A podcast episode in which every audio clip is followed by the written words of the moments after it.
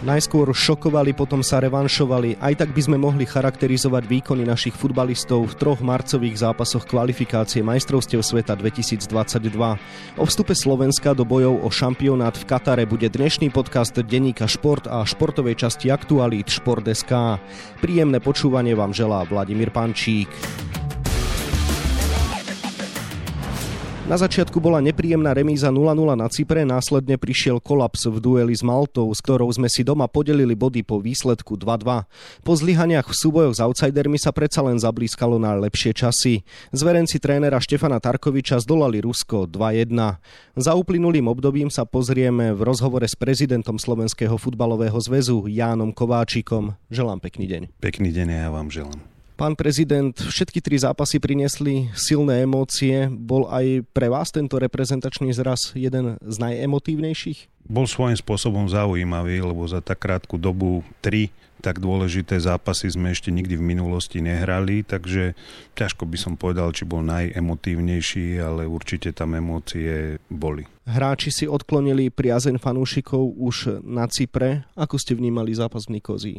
Vnímal som ho tak, ako všetci fanúšikovia ho vnímali. Určite sme mali v tomto zápase podať lepší výkon. Podľa očakávaní sme mali aj vyhrať, ale keby ten výkon bol adekvátny a ľudia by videli, že tam bolo naozaj všetko do toho vložené, tak si myslím, že by odpustili aj remízu. V konečnom dôsledku Cyprus dnes ani zďaleka nie je taký slabý súper, ako si dnes my ešte všetci myslíme, ale tá kritika bola na mieste. Napadlo vám po prvom zápase, že remízový výsledok sa môže zopakovať aj v dueli s Maltou? Takto ja som vždy pripravený na každý variant, lebo futbal je aj v tom fenomenálny, že prináša aj také prekvapenia, ako sme samozrejme priniesli my s Maltou a prinieslo v tejto edícii prvých troch zápasov v kvalifikácii Nemecko, Arménsko. Takže futbal má rôzne podoby a bohužiaľ bohužiaľ v tomto prípade tá jedna negatívna podoba sa dotkla aj nás. Každopádne, čo vám skrslo v mysli po prvom polčase súboja s Malťanmi, keď e, naše mužstvo prehrávalo 0-2 a aké pocity ste mali po skončení stretnutia? Cez polčas samozrejme som si povedal, že toto ani v najhoršom sne by sa mi neprisnilo a po zápase tie pocity boli, ani neviem, či sa to dá nazvať pocitmi, no nedokázal som zaspať. Takže prebdená noc, rozmýšľanie nad tým, čo je možné urobiť a čo ešte môžeme urobiť a kde sme urobili chybu a skrátka analyzovanie tej situácie. Nenapadlo vám prvýkrát počas koronakrízy niečo v duchu, ešte že tu nie sú diváci? Nie, nenapadlo, lebo ja si myslím, že keby diváci boli, tak e, by sme s Maltou doma neremizovali. Trénera Štefana Tarkoviča všetci oslavovali v novembri po postupe na euro. Naraz si verejnosť pýtala jeho hlavu. Čo to s vami robilo? Aká bola vaša reakcia? So mnou to nerobilo nič, lebo my sme so Štefanom Tarkovičom podpísali zmluvu na jeden kalendárny rok. Do konca roka žiadny predchádzajúci tréner ktorého sme vyberali, nemal zmluvu na jeden rok. A ja dnes považujem za absolútne nekorektné, keď ktokoľvek po dvoch zápasoch alebo po troch zápasoch si pýta hlavu Štefana Tarkoviča, alebo ja by som sa opýtal samozrejme aj tých, ktorí tomu rozumejú oveľa viac ako ja, alebo majú pocit, že rozumejú oveľa viac ako ľudia, ktorí robia na Slovenskom futbalovom zväze, alebo robia v kluboch, alebo sa venujú dlhodobo futbalu, tak ja by som bol rád, keby povedali, že akým spôsobom by to riešili oni. Každopádne internetové fóra doslova zaplavili žiadosti o koniec Štefana Tarkoviča. Kto vie, či niekedy na Slovensku vzniklo vôbec toľko vtipných obrázkových koláží na športovú tému. Dostávali sa aj vám nepríjemné reakcie? Pocítili ste tlak taký športovej verejnosti na to, aby ste príjmali nejaké rozhodnutia v tejto veci?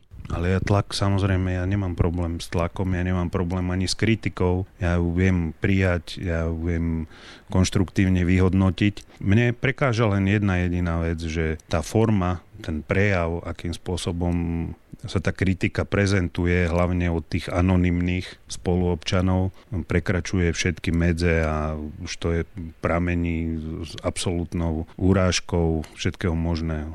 Vy ste ani na chvíľu nerozmýšľali po tých dvoch zápasoch nad správnosťou výberu trénera z konca minulého roka? Ja som odpovedal už tej predchádzajúcej otázke, že Štefan Tarkovič má zmluvu na jeden rok a buď nám počas roka dokáže, že má na tom mieste byť, alebo tam nemá byť. Takže nechajme o chvíľu pracovať. Prečo dnes my každému chceme dať dva mesiace alebo tri mesiace? Každopádne absolútne teda môžete vylúčiť, že by sa začali vôbec debaty s nejakým z iných kandidátov. No absolútne, to môžem vylúčiť. Vieme, že po dueli s Maltou ste navštívili mužstvo a absolvovali ste rozhovory s hráčmi a realizačným tímom. V akom duchu sa niesli? Ja som mal rozhovor s trénerom a s jeho asistentami a potom som v pondelok pred tréningom prišiel do kabíny za hráčmi a to, čo sme si povedali, je naša záležitosť a o tom nebudem hovoriť. Je to bežná prax? Navštevujete mužstvo počas reprezentačných zrazov, aby ste s ním prebrali takú tú športovú stránku veci? Výnimočne chodím do kabíny a hovorím k mužstvu. Myslím si, že tak emotívnejšie som naposledy hovoril v kabíne v Lichtejštánsku po zápase, kde sme remizovali. Myslím, že bolo pred 6 alebo 7 rokmi. A po každom zápase ideme do kabíny podať hráčom ruku, ale priestor na slova tam majú tréneri, takže ja inokedy nehovorím v kabíne. Podrobnosti nás samozrejme nezaujímajú, tie patria do kabíny, ale prezradíte, či ste boli smerom k mústvu skôr podporný alebo kritický? Nebudem sa k tomu vyjadrovať, lebo to, čo si povieme v kabíne, má zostať v kabíne. Posuňme sa teda ďalej. Aký pocit ste mali z reakcie hráčov? Začali ste po tým rozhovore veriť, že to vyjde proti Rusom? Ja som bol o tom presvedčený. Na základe čoho? Na základe toho, že viem, že tam tá kvalita je, že tí hráči neprestali alebo nemohli zabudnúť hrať futbal a že to je len otázka času, kedy ten výkon príde a ja som rád, že prišiel proti Rusku. Duel s Rusmi priniesol Slovensku naozaj opäť pozitívnu emóciu, tak ako ste to vy prežívali na tribúne Trnavskej City Areny? No tak ako som povedal, že je mi ľúto, že nemohli byť diváci na zápas Maltou, lebo keby boli, tak verím tomu, že by našich hráčov dohnali do víťazného konca. Teraz mi bolo najviac ľúto, že tam nemohli byť diváci a že tento výkon nemohli vidieť aj priamo na štadióne. Čo podľa vás prinieslo taký zásadný obrad vo výkone nášho mužstva a čo najmä vás teda v tomto zápase potešilo? Mňa potešilo to, že hráči začali každý sám od seba, že každý si musel povedať, že kde sú tie jeho hranice a či reprezentácia alebo forma reprezentácie a aj ich osobnej prezentácie na základe toho, že boli nominovaní ako elita a výber tejto krajiny, že či tomu dávajú všetko. A ja si myslím, že v zápase s Ruskom to konečne po dlhšej dobe ukázali, že si vedia siahnuť aj na dno svojich síl alebo na svoje maximum a keď si siahnú, tak potom to môže vyzerať takto. Autor víťazného gólu Robert Mack po triumfe nad Rusmi poznamenal, že nepozná kritickejších fanúšikov ako tých slovenských. Máte pocit, že kritika počas tohto zrazu bola súrová a že Slováci sú naozaj od podstaty až príliš negatívni?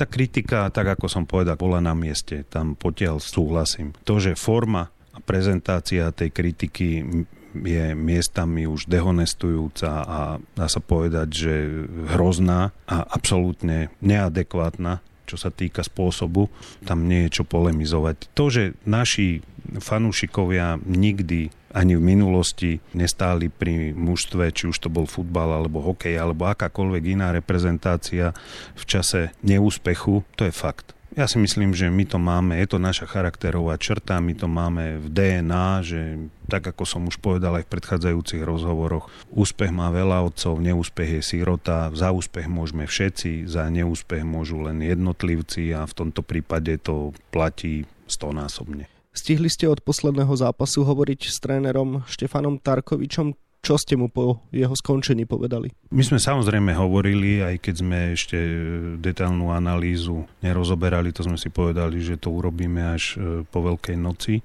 Ale mali sme rozhovor, ale zasa je to rozhovor, ktorý, alebo to, čo sme si povedali, má zostať medzi nami žiadny tréner ešte nebol po takej krátkej dobe pod takou paľbou kritiky ako Štefan Tarkovič. Čo hovoríte na to, ako to zvládol osobnostne a mentálne? Zvládol to. Za nami je teda marcový asociačný termín, prvé tri zápasy kvalifikácie majstrovstiev sveta 2022, no a najbližšie nás čaká už príprava na európsky šampionát a samotný záverečný turnaj.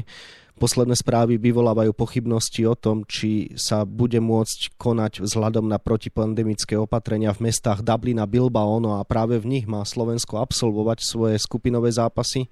Čo to znamená pre Slovenský futbalový zväz z pohľadu organizácie prípravy? Kým nepoznáme realitu, tak to neznamená nič, lebo my sme pripravení a my máme rezervované hotely, tréningový kemp v Dubline. A viac sa dozvieme pravdepodobne 7. apríla, myslím si, že 20. 21.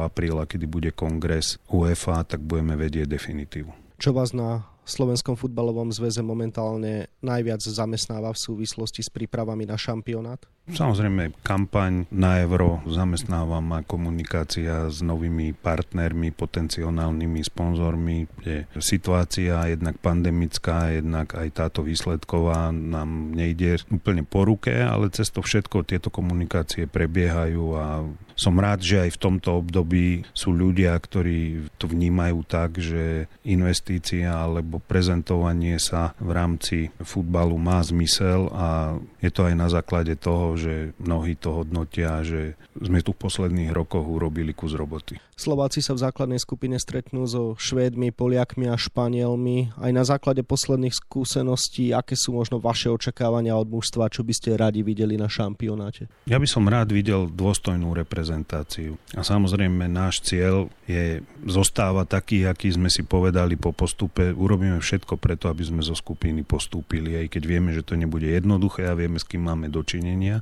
ale pre mňa je najdôležitejšie, aby sme dôstojne reprezentovali. Pristavme sa jednou otázkou aj pri ekonomickom aspekte. Náš národný tým odohral už 5. a 6. domáci zápas bez obecenstva nakoľko dnes trpí pokladnica zväzu a veríte aj na základe informácií, ktoré máte z európskeho futbalového prostredia, že na jeseň to bude už s fanúšikmi? Ja verím tomu, že na jeseň to už bude s fanúšikmi. My už v tejto chvíli netrpíme tak, ako sme trpeli minulý rok, lebo my sme v rozpočte v minulom roku počítali s príjmami zo vstupného, lebo nikto z nás pri tvorbe rozpočtu nemohol tušiť, aký ten rok bude, ale keďže sme tento rok už v rámci tvorby rozpočtu nepočítali s tým, tým, že budeme mať finančné prostriedky zo vstupného, tak ideme podľa režimu, ktorý je štandardný. Rozhovor zakončili optimisticky, tak sa vás spýtam aj spôsobom, mali sme za sebou naozaj veľmi veľa negatívnej energie, následne nás vykúpil zápas s Rusmi. Čo vás okrem samotného víťazstva potešilo počas marcového asociačného termínu, z čoho ste mali naozaj takú tú veľkú radosť? Mal som veľkú radosť z hráčov, ktorí boli nováčikmi a dostali priestor a ukázali sa, že majú veľkú perspektívu reprezentácii, či už to je